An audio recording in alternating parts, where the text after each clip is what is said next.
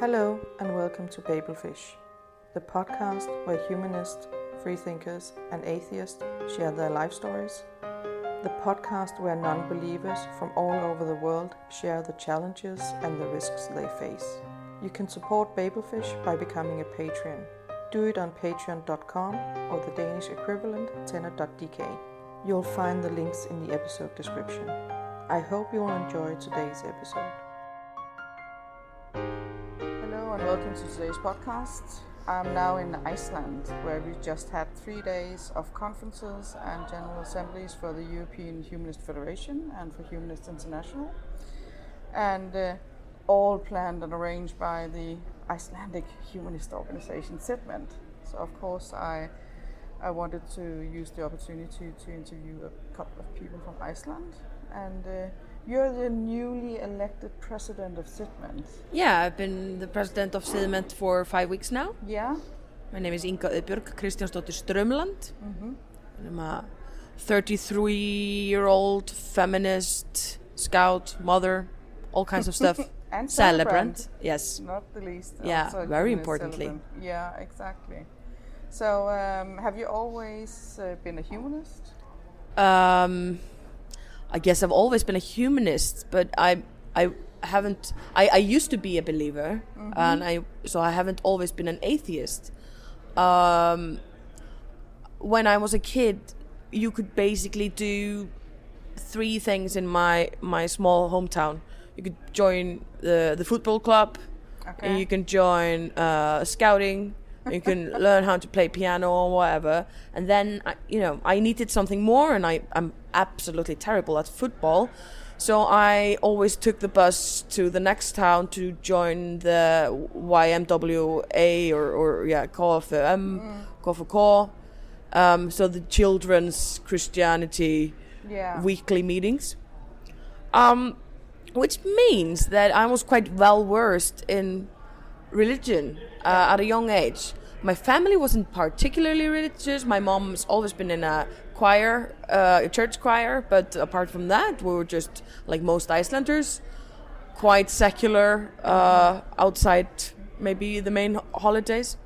Um, but yeah, I, I went there every week and learned all the songs and all the Bible texts and, and thought a lot about Jesus. And uh, but I think I mostly kind of believed when I was playing bingo and I was losing or something.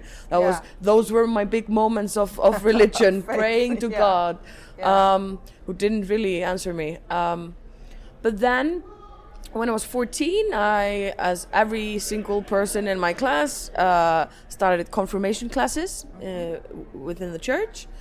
And I was reading children's philosophy books like uh, by Jostein Gaarder, uh, The Solitaire Mystery, and such. Yeah. And, you know, my, my mind was opening to other po- possibilities. And I started asking questions. Also, being quite well versed in biblical texts uh, compared to my classmates, I started asking questions, and priests could not find any not kind of answers. probably, No, No. Okay. you know, I was asking about Abel and Cain and how come they married the women from the next valley or whatever. You know, where did they come Where- from? Yeah. Exactly. Um, and the priest always just replied with, "Pray to God, and He will answer you." And um, so slowly throughout the year of confirmation classes, I lost my religion, but then was kind of too late to turn back. So I definitely got You got uh, confirmated. confirmated. Oh, okay. Yeah. Um, I think my scout leader also helped a bit by asking uh, quite challenging questions and uh, honing me into the critical thinker that uh, I then became.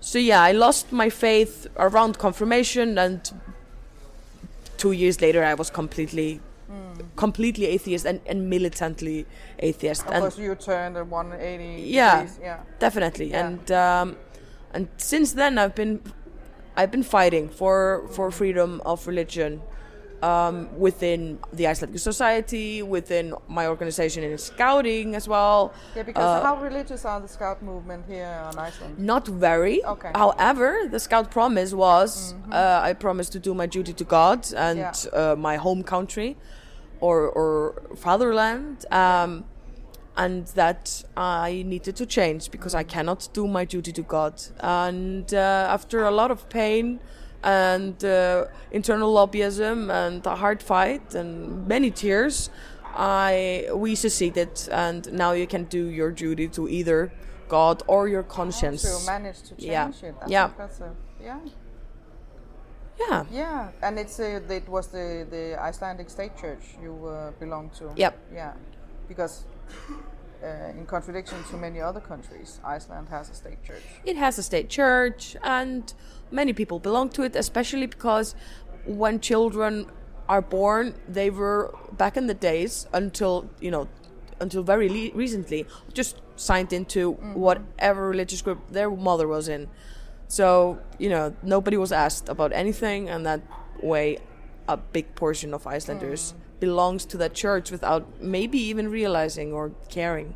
Yeah, yeah, and it's subsidized by the government. Yep. Yeah, um, I guess it's uh, it's it's the same as in Denmark, pretty much the same. Yeah, yeah, similar, Yeah, We have, and uh, are Icelanders religious? I wouldn't say so. Okay, no, I would say anymore. that they are quite secular. Um, a large portion of them has what they like to call their their child's faith, Okay. um, which is I like to go to church during Christmas or during my wedding or or whatever, but and I, I you know that they might believe in a higher power, but they're not active within the church. Oh, okay. So you don't there is there a stigma for being non-believer, or is it is there no challenges for non-believers? Um, I would say by now there's not a lot of stigma. There are challenges. I mean, there are s- societal systems that are still kind of connected to the church. There's no, there's not really a chaplaincy in hospitals that is non-religious. Um, the parliament starts with a religious ceremony. Things like that, Yeah. you know, children, school children are made to do uh, nativity plays and such. Yeah. So, so there are systematic obstacles or, or, or things that are issues still. But I can't say that I've encountered it's not in the- modern time people that are like, you No. know, discriminating against me in a kind of personal No. manner. So it's not when we meet people in the community or anything else. More the structural, structural. More things. structural, Yeah, yes. Okay. But that is also very different from, I don't know, 15 years ago or something. Yeah. Uh, So there's been a yeah. development. There's been a change. Okay. So uh, how many, how big, uh, how large a portion of the population is member of the state church? Is it but the Uh, majority? it yes, it's still the majority. It's been um, lowering every year now. I think it's below. It's quite below seventy percent now, but it was you know ninety eight in ninety four or something. So Yeah. um, it's it's dropped quite a lot. Also because of scandals within the church and such. oh, there's you have had some scandal cases. Yes, of course. Okay. Of course. Yes. like any other church. Yes. Yeah. Okay.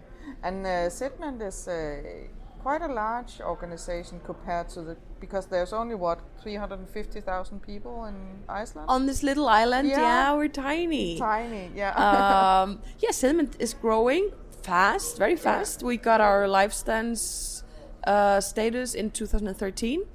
At that time, we were 300 people, maybe 40 ceremonies a year, quite a small organization. Um, and so now, six years later, we have 300 uh, ceremonies a year. We have 3,000 members, and Yeah. and so we've we've grown tenfold. Uh, so the, so in the six fact years. that you got recognized Yes. back in 13 had a huge impact. Yep. Yeah. because then membership was basically free for the individual. They just have to sign in with the state, and then the state allocates money, and it meant we could do legal ceremonies, Yeah. which of course um, people appreciate. You know, Yeah, so people are st- because in some in some countries there are also atheist organizations who don't think that rituals are important. Is there an atheist organization here? yeah, there is. is. Yeah, there is. Um, and we have some connections with them. They are not a life stance organization, uh, like in a legal sense, but they are an organization that fights for religious freedom as we do. Mm-hmm. Um, I, I, I, on a personal level, I share most of their opinions, Mm-hmm. um, but they take their fight in a more direct manner. Yeah. Uh, we try to be a little b- bit more tolerant, I guess, Yeah.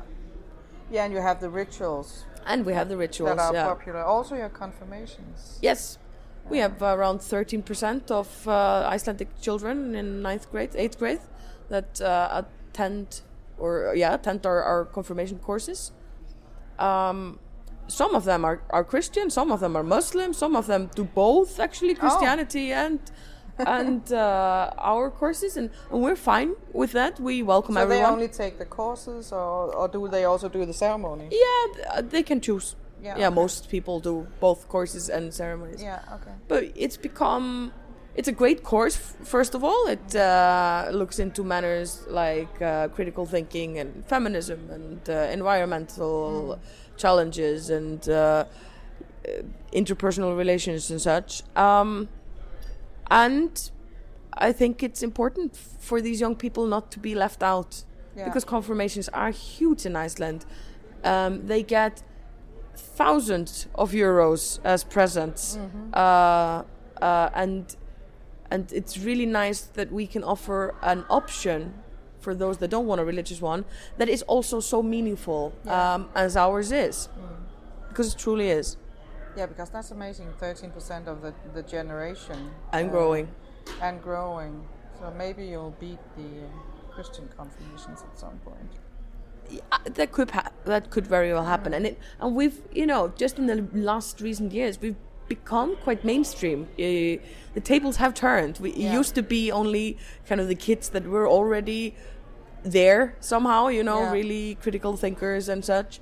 Now whole classes are joining us, um, and. Uh, and you know the mayor and the previous mayor are, are you know sending their kids to our courses and posting it on social media so, so they're you know the stigma that might have been once isn't really existent now Okay, because I've been traveling a, a, a lot in Africa, and it's the complete opposite. Yeah. Because the majority are religious, conservative religious. Yeah. You can't do anything in society unless you believe in God.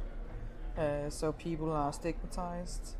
Um, so people are afraid of coming out, as they call it, Mm-hmm. as um, as non-believers. But that's the complete opposite here. yeah It's it's not an issue. it's not really an issue but there are i mean there are still things that we need to fight for um, there is not complete religious freedom here No. um, not when, while we have a state church that is so heavily funded um, and all these systematic challenges Yeah. as well so i mean we're by no means done but of course we're we're Yeah. better off than most our Is the humanist church brothers and funded sisters by everybody, or is it is there a church tax that members pay, or is it funded So- directly? so every member uh, allocates a certain amount to some religious or lifestyle organization Okay. but the state church on top of that gets almost a double uh, the fee in, in other kind of support No. Okay. So they're quite strong, I could guess. Yes. Yeah. And uh, will there be any changes? Do you think in the future? i think so um, there the issue of of uh, properties is what is i think the biggest factor uh, in delaying of separating the state church. Um, because the church kind of gave all its properties, the lawns and the buildings and such, to the state with the promise that um, the state will fund salaries for 100 and I don't know 28 priests a year or something. Um, and okay, that might be fair. Uh, uh, how the church obtained these lawns, you know, and properties uh, to begin Yeah. with might be a bit iffy, but but I mean, we can't make an agreement that has no deadline. You know, when is this step then going to be paid? It's a And- forever. yes, contract, it's a it's a yeah. perpetual uh, agreement, and and th- they didn't even when they made this agreement make any kind of estimation of the value of these Mm. properties. So we could now say, ah, we're halfway there, or we're done already paying Yeah. it up. So so this is the issue that we truly need to settle, and that is of course hard because they will want to give up you know, their their financial base. But there's no, there's not a majority in parliament for changing anything. Most of the political parties are for separation. okay. Mm, the public in Iceland polls uh, positively uh, to separation. However, we had a referendum on the constitution uh, some years ago, and I think it was uh, because the, the, the question was phrased in a very weird way. Okay. But uh, but that is in that one, people didn't uh, vote for a separation, and those that don't want to separate, of course, hold very dearly to that. Um, but I would say the opinion of most people is leaning towards separation. Yeah. So what do you what do you advocate for in from Siðmennt's point of view? What's the your politic political goals? To separate the state church Okay, so and that's the uh, primary goal. yeah. yeah, yeah, yeah, that would be the foundation of, of all other kind of um, things that we want to change. Okay. Yeah. Now after being here for three days, listening to all all the other humanists and all their experiences around the world, how do you see the humanist movement and the challenges faced in, for example, Europe, which is closest, uh, and the world? Um, can you elaborate on that question? Yeah, I was thinking, what do you see if there is? Um, yeah, I was thinking more about. Yeah, there's been progress in many countries relating to humanism, uh, and more and more people being non-believers, but it's still a religious world we live in yeah, overall. yeah, Um, and there might be backlashes. yeah, and we can see that far right-winged uh, political parties are on the rise, or, or people with far right mindsets, um, and that is of course a threat. Um, I think in general, uh, society in Europe is becoming more and more secular, um, but there are of course very loud voices that advocate the exact opposite. So these maybe not the maybe we shouldn't be focusing on on on trying to silence these voices or answer them but to get the public on Yeah. our side in a Yeah. way and i think i mean in terms of what humanism in europe is facing is is all these policies and the politics of, of europe. But also i think we are just strengthening ourselves as organizations and that is also a, a, a big part of of where i see humanism in europe. We need to build better organizations to mm. be able to do more. Yeah, and to because there's also, at least in Denmark, some politicians talking about changing the human rights yeah uh, because they think they are too strict or it shouldn't be. I don't know. It's a bit difficult to understand what it is they want to change, but uh, in order for them to to to be able to um, to uh, complete the legislation they want, they want to change the human rights, in- not to be in violation, which will discriminate some people. yeah Um, oh that's terrible Yeah, yeah. I'm. Have you had the same experiences here, or? we have been quite not lucky, but for some reason, um, far right parties have had a very difficult time actually managed to get managing to get any votes. Um, so we don't have really truly far right politicians, basically. Um, we have you know some organizations that have some very bad ideas and such, they don't gain really big attention. Um, but the there is of course voices in society that think that human rights are for them and not for outsiders and such. So of course, so yes. Human rights are not. It's not for Yes, all. not for all, just Yeah. us white people that were born here. You know, Mm. it's ridiculous. Yeah, yeah. But you're also you're a bit you. You're an island in the middle of nowhere. Mm. you're kind of. Uh, do you- do you feel far away from Europe? Actually, Yeah, I mean, I can't get into a car and just drive No. to the nearest country. No. So now we're facing big issues like you know b- airplanes are polluting and such. And but I mean, Iceland isn't really habitable if we don't fly. Yeah. Uh, so yeah, we we do feel isolated, but we also feel a lot of solidarity. We share the same values as Mm. as uh, Europe, Yeah. European countries. Yeah. Yeah, even so though you're quite far away from Europe, or it takes only three hours from Yeah, yeah, yeah. some, from some parts Yeah. of Europe. Yeah. Do you see how about the young generation on Iceland? Uh, you say we know the confirmations are, um, are more and more popular. Yeah. Are they also getting more and more secular? Young people, yes. Mm. Yeah, yeah, yeah, yeah. Every poll shows that they want separation of state and church. Um, I think zero, a zero individual uh, of the youngest age group believes in the creation of Okay. uh, when we did our our big poll a couple of years ago. So there was not one one that said, "Yeah, I believe in the creation."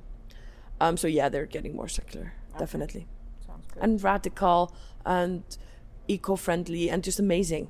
yeah. Yeah, I love them. Yeah, you gave out the award yesterday for the young, the class that stood up for. Uh, Yeah, we gave the- The award that was uh, our Humanist of the Year award to Mm. young people in Reykjavik that were fighting for their classmate who was going to be deported. Yeah, that was amazing. Yeah. That, so young people that are this young Yeah. actually stand That up. they take a stand, something. yeah. That I think that bring, also brings hope Mhm. uh, for the future, Definitely. even though we are facing some challenges. Yeah, definitely. Yeah. Mm, okay. Thank you. Well, thank you. Nice talking to you. Já, Já. verðið þér að góðu. Thank you for listening. Remember, you can support Babelfish by becoming a patron. You can also follow Babelfish on Facebook and on Instagram. You'll find the links in the episode description. Until next time, be a happy human.